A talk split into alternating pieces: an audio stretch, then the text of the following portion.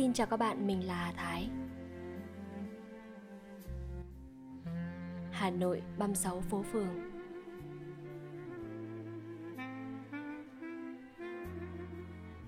Người Pháp có Paris, người Anh có London, người Tàu có Thượng Hải.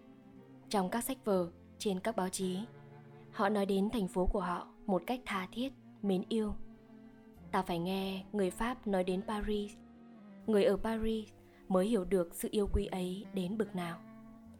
Chúng ta cũng có Hà Nội, một thành phố có nhiều vẻ đẹp. Vì Hà Nội đẹp thật. Chúng ta chỉ cần tìm những vẻ đẹp ấy ra và cũng vì chúng ta yêu mến. Yêu mến Hà Nội với tâm hồn người Hà Nội cũng như người Paris chính hiệu yêu mến Paris. Trong những cuộc phiếm du, phiếm du ngoài các phố Hà Nội là một cái thú vô song vì người Hà Nội có ta nên chú ý đến những nét đổi thay của thành phố, nên nhận xét những vẻ đẹp cũng như vẻ xấu của phố phường. Thân mật với những thú vui chơi hay những cảnh lầm than với những người hà nội cũng như ta. Hà nội có một sức quyến rũ đối với các người ở nơi khác, ở những hang cùng ngõ hẻm của làng xa hay ở những nương mật thẳm trong rừng núi. Ban chiều vẫn có nhiều người ngóng về một phương trời để cố trong cái ánh sáng mờ ảo của Hà Nội chiếu lên nền mây. Để cho những người mong ước kinh kỳ ấy và để cho những người ở Hà Nội, chúng ta khuyến khích yêu mến Hà Nội hơn. Chúng ta nói đến tất cả những vẻ riêng của Hà Nội, khiến mọi sự đổi thay trong 36 phố phường đều có tiếng vang ra khắp mọi nơi.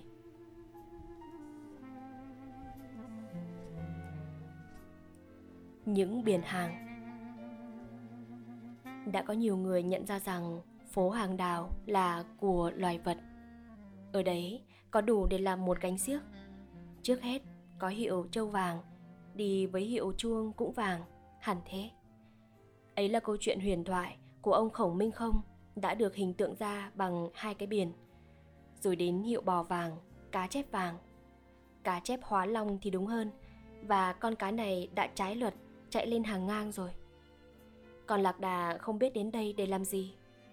Còn gà trống, kim kê hẳn thôi. Còn hiêu sao, con kỳ lân, con phượng, lại hoàng. Còn rùa rùa, kim quy. Con rùa này về núi rồi. Còn vịt tre ô, con voi. Con này cũng về rừng. Và con tê giác. Các nhà hàng còn lâu mới dùng hết được tên các loài vật. Và chúng ta nên nhận rằng trong các con vật đã dùng không có con nào giữ cả. Con tê giác thì kể là vật giữ, nhưng con tê giác ở hàng đào thì lành lắm. Nó không cắn ai bao giờ, không có hổ vàng hay sư tử vàng chẳng hạn. Vì những con vật trên kia là những con vật thần linh trăng, hay là những con vật chỉ lành, có thể gợi lòng tin của khách mua. Con trâu, con hiêu, con bò, những con vật ấy nó làm hại được ai bao giờ đâu. Vào nhà con trâu, con hiêu mua vải, lụa, chắc không bị hớ. Chắc sẽ được nhà hàng tiếp đãi niềm nở và tử tế. Như các bà bán hàng Việt Nam biết tiếp khách khi khách chỉ mặc cả mà không mua hay muốn mua mà trả rẻ. Và nếu có bị họ dại như một con bò thì cũng được an ủi rằng ít ra cũng là một con bò vàng. Tôi chỉ không hiểu tại sao bỗng dưng lại có con lạc đà con vật này hình như lạc loài vào đám ấy, giữa những con vật mà nó không quen bao giờ. Người phương Tây khinh ai thường gọi, cái anh lạc đà ấy. Theo nghĩa đó thì con lạc đà ám chỉ nhà hàng hay khách mua hàng. Chúng ta còn phải hỏi tại sao con vật khác không được dùng và tại sao địa phận chúng chỉ có phố hàng đào thôi. Lên đến hàng ngang, xuống đến bờ hồ là đã không có loài vật rồi còn cá hóa long lên hàng ngang là trái với lẽ trời. Có một người kể chuyện với tôi rằng, đó là tại nhà hàng ganh tị nhau. Nguyên hồi ấy, bây giờ, phố hàng đào còn hẹp. Hai nhà bên phố không cách xa nhau mấy. Có hai ông chủ hiệu to.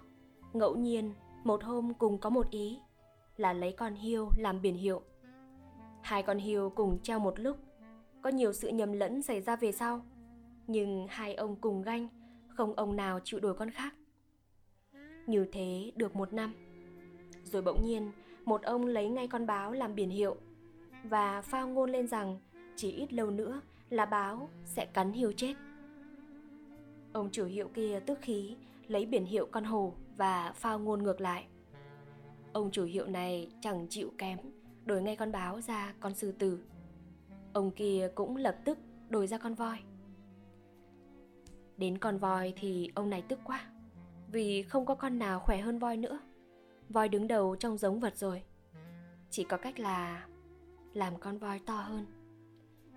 Thế rồi ông làm con voi to hơn, ông kia cũng chẳng chịu kém. Lại làm con voi to hơn nữa Hai con voi cứ thi nhau mà to mãi ra Phố thì hẹp Cho nên một ngày kia Hai con voi đụng nhau lấp cả lối đi Việc đến cửa quan Ông quan phân xử Bắt voi hai bên đều bé lại Và ra lệnh từ đấy chỉ được dùng những con vật hiền lành Như voi chẳng hạn Làm biển hàng mà thôi Những con vật dữ như báo, hổ, gấu, mèo đều cấm tiệt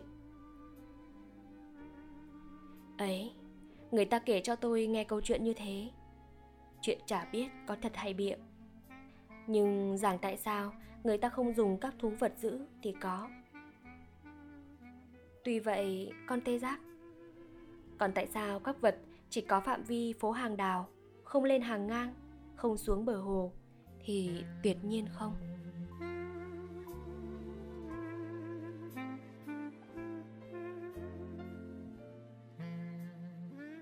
qua Hà Nội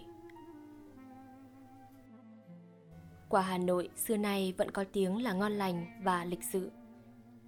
Ở các thôn quê, chút quả Hà Nội là của mong đợi và tỏ được lòng quý hóa của người cho. Con cháu ngày dỗ kỵ đưa về dâng cha mẹ hay các bà mẹ gia tình mua về cho các con. Và chồng đi làm nhà nước ngày nghỉ mua tặng cho cô vợ mới cưới. Bao nhiêu ý tốt tình hay gửi vào trong chút quà nơi đô hội. Món quà đem đến cho khắp nơi các vị sành và trang nhã của 36 phố phường. Hàng quả rong Người Hà Nội ăn thì ngày nào cũng ăn, nhưng thường không để ý.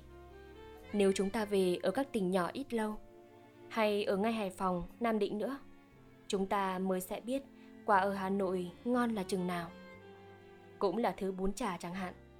Cũng rau ấy, bún ấy. Thế mà sao cái bún chả của Hà Nội ngon và đậm thế? Ngon từ cái mùi thơm, từ cái nước chấm ngon đi. Trong một ngày, không lúc nào là không có hàng quà. Mỗi giờ một thứ khác nhau. Ăn quà cũng là một nghệ thuật.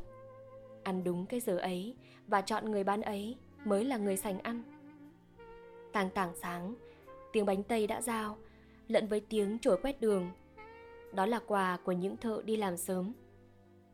Rồi có từng độ, phố xá vang lên tiếng giao, Bánh giá nóng, trinh một, xu đôi, của một lũ trẻ con.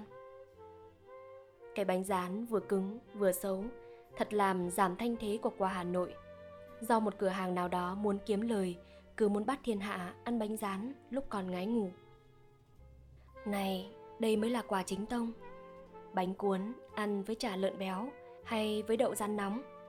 Nhưng là bánh cuốn thanh trì, mỏng như tờ giấy và trong như lụa. Vị bánh thơm, bột mịn và dẻo. Bánh chay thì thanh đạm, bánh mặn đậm vì chút mỡ hành.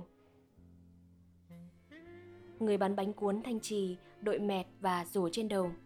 Từng tụm, năm bảy người từ phía lò lợn đi vào trong phố, dáng điệu uyển chuyển và nhanh nhẹn rồi mùa nực thì hàng xôi cháo. Cháo hoa quánh mùi gạo thơm Xôi nồng mùi gạo nếp Xôi đậu, xôi lạc Xôi vừng mỡ và dừa. Ờ, cái xôi vừng mỡ Nắm từng nắm con Ăn vừa ngậy vừa bùi. Mà có đắt gì đâu Ăn một hai xu là đủ rồi. Mùa rét thì xôi nóng Hay còn hơi bốc lên như sương mù Ăn vừa nóng người vừa chắc dạ. Và có ai ngậm nghĩ kỹ cái vị hành khô trưng mỡ ở trong bát ngô nếp bung non, hành giòn và thơm phức. Những hạt ngô béo dưới chút nước mỡ trong. Ngô bung, xôi lúa thì có nhiều hàng ngon, nhưng ngon nhất và đậm vị nhất là của một bà già trên Yên Phụ. Cứ mỗi sáng, bà từ ô xuống phố. Theo một đường nhất định, đã ngoài 20 năm nay, để các nhà muốn ăn cứ việc sai người ra đứng chờ. Bà đội thống ngô, tay thủ vào cái áo cánh bông và cất lên cái tiếng dao. Tựa như không phải tiếng người, một tiếng dao đặc biệt và kỳ lạ. E ép, e ép. Đối với các bà, các cô đi chợ, cô hàng vải, cô hàng cau là những người ưa món quà gì vừa rẻ lại vừa ngon, lại vừa non lâu. Các cô khó tính, sành ăn và hay xét nét lắm. Đã có món quà của cô hàng cơm nắm lẳng lơ với hai quang thúng bò trùng. Món quà này sạch sẽ và tinh khiết. Tự quà cho đến cả quang thúng, cả cô hàng. Tóc vấn gọn, áo nâu mới, quần xồi thâm. Cô hàng trông cũng ngon mắt như quà của cô vậy. Cơm nắm từng nắm dài, to nhỏ có, nằm trên chiếc mẹt phủ tấm vải màu trắng tinh để che ruồi muỗi. Còn rào cắt, sáng như nước và lưỡi đưa ngọt như đường phèn. Cơm cắt ra từng khoanh.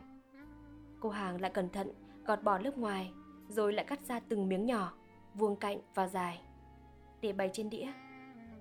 Cô muốn sơi với gì? Với chả mới nhá, hay với giò lụa mịn màng? Các cô vừa ăn, vừa nhai nhẹ nhẹ, vừa thong thả hỏi han thân mật cô hàng. Cùng bạn làm ăn cả. Một gánh nuôi chồng nuôi con, đóng góp thì nhiều. Âu cũng là cái phận, chứ biết làm thế nào. Đối với các bà ăn dở và thích của lạ miệng và độc nữa, đã có bà hàng tiết canh và lòng lợn. Một mâm đầy những bát tiết đỏ ối, ngồng ngoèo sợi dưa trắng, điểm xanh mây lá húng tươi. Thế mà họ ăn ngon lành. Một lúc hai ba bát, rồi đánh thêm một đĩa vừa lòng vừa rồi, cổ hũ với tràng giòn. Ăn xong quét miệng đứng dậy, bước đi thành chậm chạp. Sao bằng ra đầu phố, ăn một bát phở bã của anh hàng phở áo cánh trắng, ghi lê đen và tóc rẽ mượt.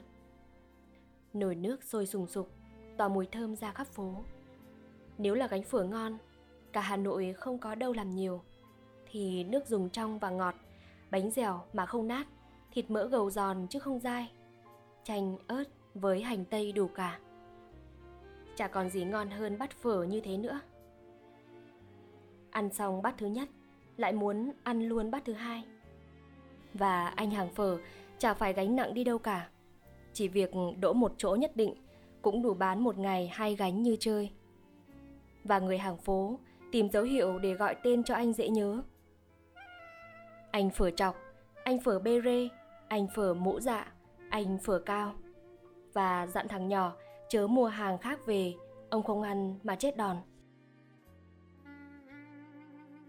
Phở là một thứ quà thật đặc biệt của Hà Nội, không phải chỉ riêng ở Hà Nội mới có, nhưng chính là vì chỉ ở Hà Nội mới ngon. Đó là thứ quà suốt ngày của tất cả các hạng người, nhất là công chức và thợ thuyền. Người ta ăn phở sáng, ăn phở trưa và ăn phở tối. Người bán gánh có một vị riêng, không giống như phở bán ở hiệu.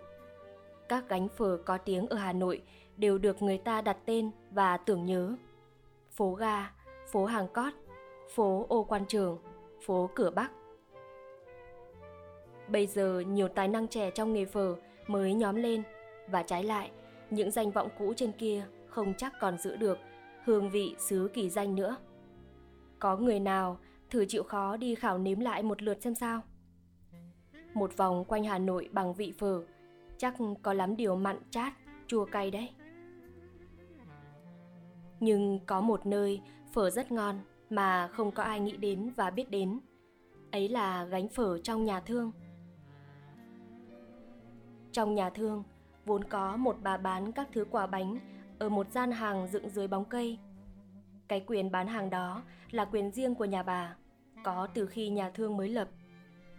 Bà là người ngoan đạo nên tuy ở địa vị đặc biệt đó, bà cũng không bắt bí mọi người và ăn lãi quá đáng thức gì bán cũng ngon lành, giá cả phải chăng. Nhưng gánh phở của bà thì tuyệt, bát phở đầy đặn và tươm tất, do hai con gái bà làm, chồng thực muốn ăn. Nước thì trong và lúc nào cũng nóng bỏng, khói lên nghi ngút. Rau thơm tươi, hồ tiêu bắc, giọt chanh cốm gắt, lại điểm thêm một chút cà cuống, thoảng nhẹ như một nghi ngờ. Mà nhân tâm tùy thích, nhà hàng đã khéo chiều. Ai muốn ăn mỡ gầu? Có. Muốn ăn nạc? Có. Muốn ăn nửa mỡ, nửa nạc cũng có sẵn sàng. Cứ mỗi buổi sáng, từ 6 giờ cho đến 7 giờ, chỉ trong quãng ấy thôi, vì ngoài giờ là gánh phở hết. Trung quanh nồi nước phở, ta thấy túm năm tụm ba, các bệnh nhân đàn ông và đàn bà, các bác san, các thầy y tá và cả đến các học sinh trường thuốc nữa. Chừng ấy người đều hợp lòng trong sự thưởng thức món quà ngon. Nhân cách ăn phở lên đến một nghệ thuật đáng kính. Cùng một thứ quả nước và mặn như phở, Hà Nội còn có hàng mì và mằn thắn. Hai món này chắc hẳn là món ăn của người Tàu, cho nên hễ người Tàu làm thì ngon hơn, cũng như họ làm ngon nhiều món khác. Cái trí của người Việt Nam ta cũng khác. Món quà bán thì cứ muốn bán cho rẻ và nhiều, thích thế để siêu lòng khách, còn cái phẩm có tốt hay không, không quan tâm đến. Cho nên bát mằn thắn của người mình thì có đủ cả rau thơm, xả xíu, đôi khi mấy miếng rồi và một phần chia tám quả trứng vịt. Mằn thắn thì làm rất to bột, nặn xuề xòa để trông càng to hơn, nhưng nhân thì hết sức kín đáo và nhỏ bé, vì được một tí ti thịt chỗ bạc nhạc, mùa rẻ của các hàng thịt lậu ôi ở ngoại ô, lúc chút hàng bán rẻ. Nước cũng rất nhiều nữa, dành lên như ao sau trận mưa, nhưng nhạt vì như nước bèo. ấy thế mà tất cả chỉ bán có 5 xu, tưởng đắt hàng là phải. Thế mà không, người Hà Nội ăn quả sành nên khó mà lấy nhiều hoa mắt người ta được. Có lẽ người bán nghĩ rằng quả dao là sực tắc, hai thanh tre già gõ vào với nhau như tiếng guốc đi của một cô gái về đêm, mà sực tắc chính là hai tiếng tàu thực đắc mà ra. Thực đắc là ăn được cho nên quả chỉ cốt ăn được, không cốt gì ngon. Về thức quà này, tôi lại nhớ đến một câu chuyện nhiều ý nghĩa và có thể là một bài học hay cho người mình. Trong lúc mọi người bán hàng Việt Nam, mỏi vai, lê gánh, đi khắp phố, mòn đốt tre vì tiếng gọi mà vẫn không bán được mấy, thì bỗng nhiên một hôm ở một phố Hà Nội nhỏ hẹp và đông đúc, nảy ra một chú khách bán hàng rất dở người – Chú ta cũng bán mì với mằn thắn, cũng với giá 5 xu, nhưng mì thì chỉ mì không và mằn thắn chỉ có mằn thắn trần, đủ 15 cái. Nhưng nước rất trong và rất ngọt, mì thì đậm vị và dẻo. Mằn thắn thì bột mềm và mỗi cái có nhân một con tôm, ăn mãi vẫn ngon không thấy chán. Bác bán không cần gánh đi đâu và cũng không cần gì bát. Ai muốn ăn đến hàng mà ăn, ai muốn mua đem bát lại mà mua và người nhà mang về chứ một bậc thang ngắn bác cũng không chịu bước lên bác bán hàng cửa quyền như thế người ta tùy tức vì cái bộ kiêu kỳ của bác chê vì quà của bác đắt hơn quà của các hàng thường nhưng người ta vẫn phải mua vì quà của bác ngon người mua ngày dần đông một gánh bác bán không đủ phải làm hai gánh rồi ba rồi bốn rồi năm rồi sáu mỗi gánh bác lại thuê một người bán mỗi tháng công 5 đồng. Những người này bèn nghĩ cách ăn bớt. Một lượng bát mì bác bán, cứ ba bó mì thì họ bớt lại một. 15 cái màn thắn thì họ bán có 12. Nhưng mặc lòng, hàng bác vẫn bán chạy. Mỗi gánh ít nhất bác cũng lãi được 3 đồng một ngày. Sau gánh vị chi là 18, một tháng lãi 500 hơn. 6 tháng sau khi bác ở Hải Phòng đặt chân lên Hà Nội bác đã nghiễm nhiên trở nên một người giàu thế mới biết nghề gì là không có lãi mà cái nghề chúng ta tưởng là hèn mọn ấy lại chóng làm cho người ta giàu hơn, chán vạn nghề khác.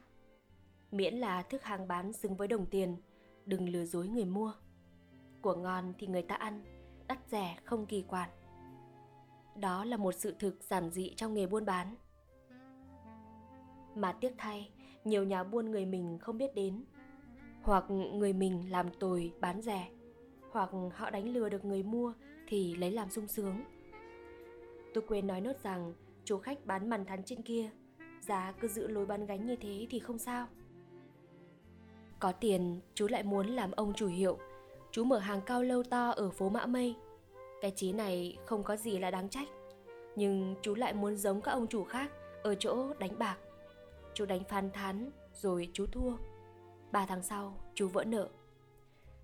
Nhưng đấy là tại chú, Chứ không phải tại cái cửa hàng của chú và cái phương pháp bán hàng của chú vẫn giữ nguyên giá trị khiến chúng ta nên theo. Sau khi vỡ nợ, tay trắng trở về, chú lại ghé lưng xuống gánh, lấy gánh hàng mằn thằn cũ. Tiếng vẫn giao vang và miệng vẫn tươi cười như trước. Đó là một tấm gương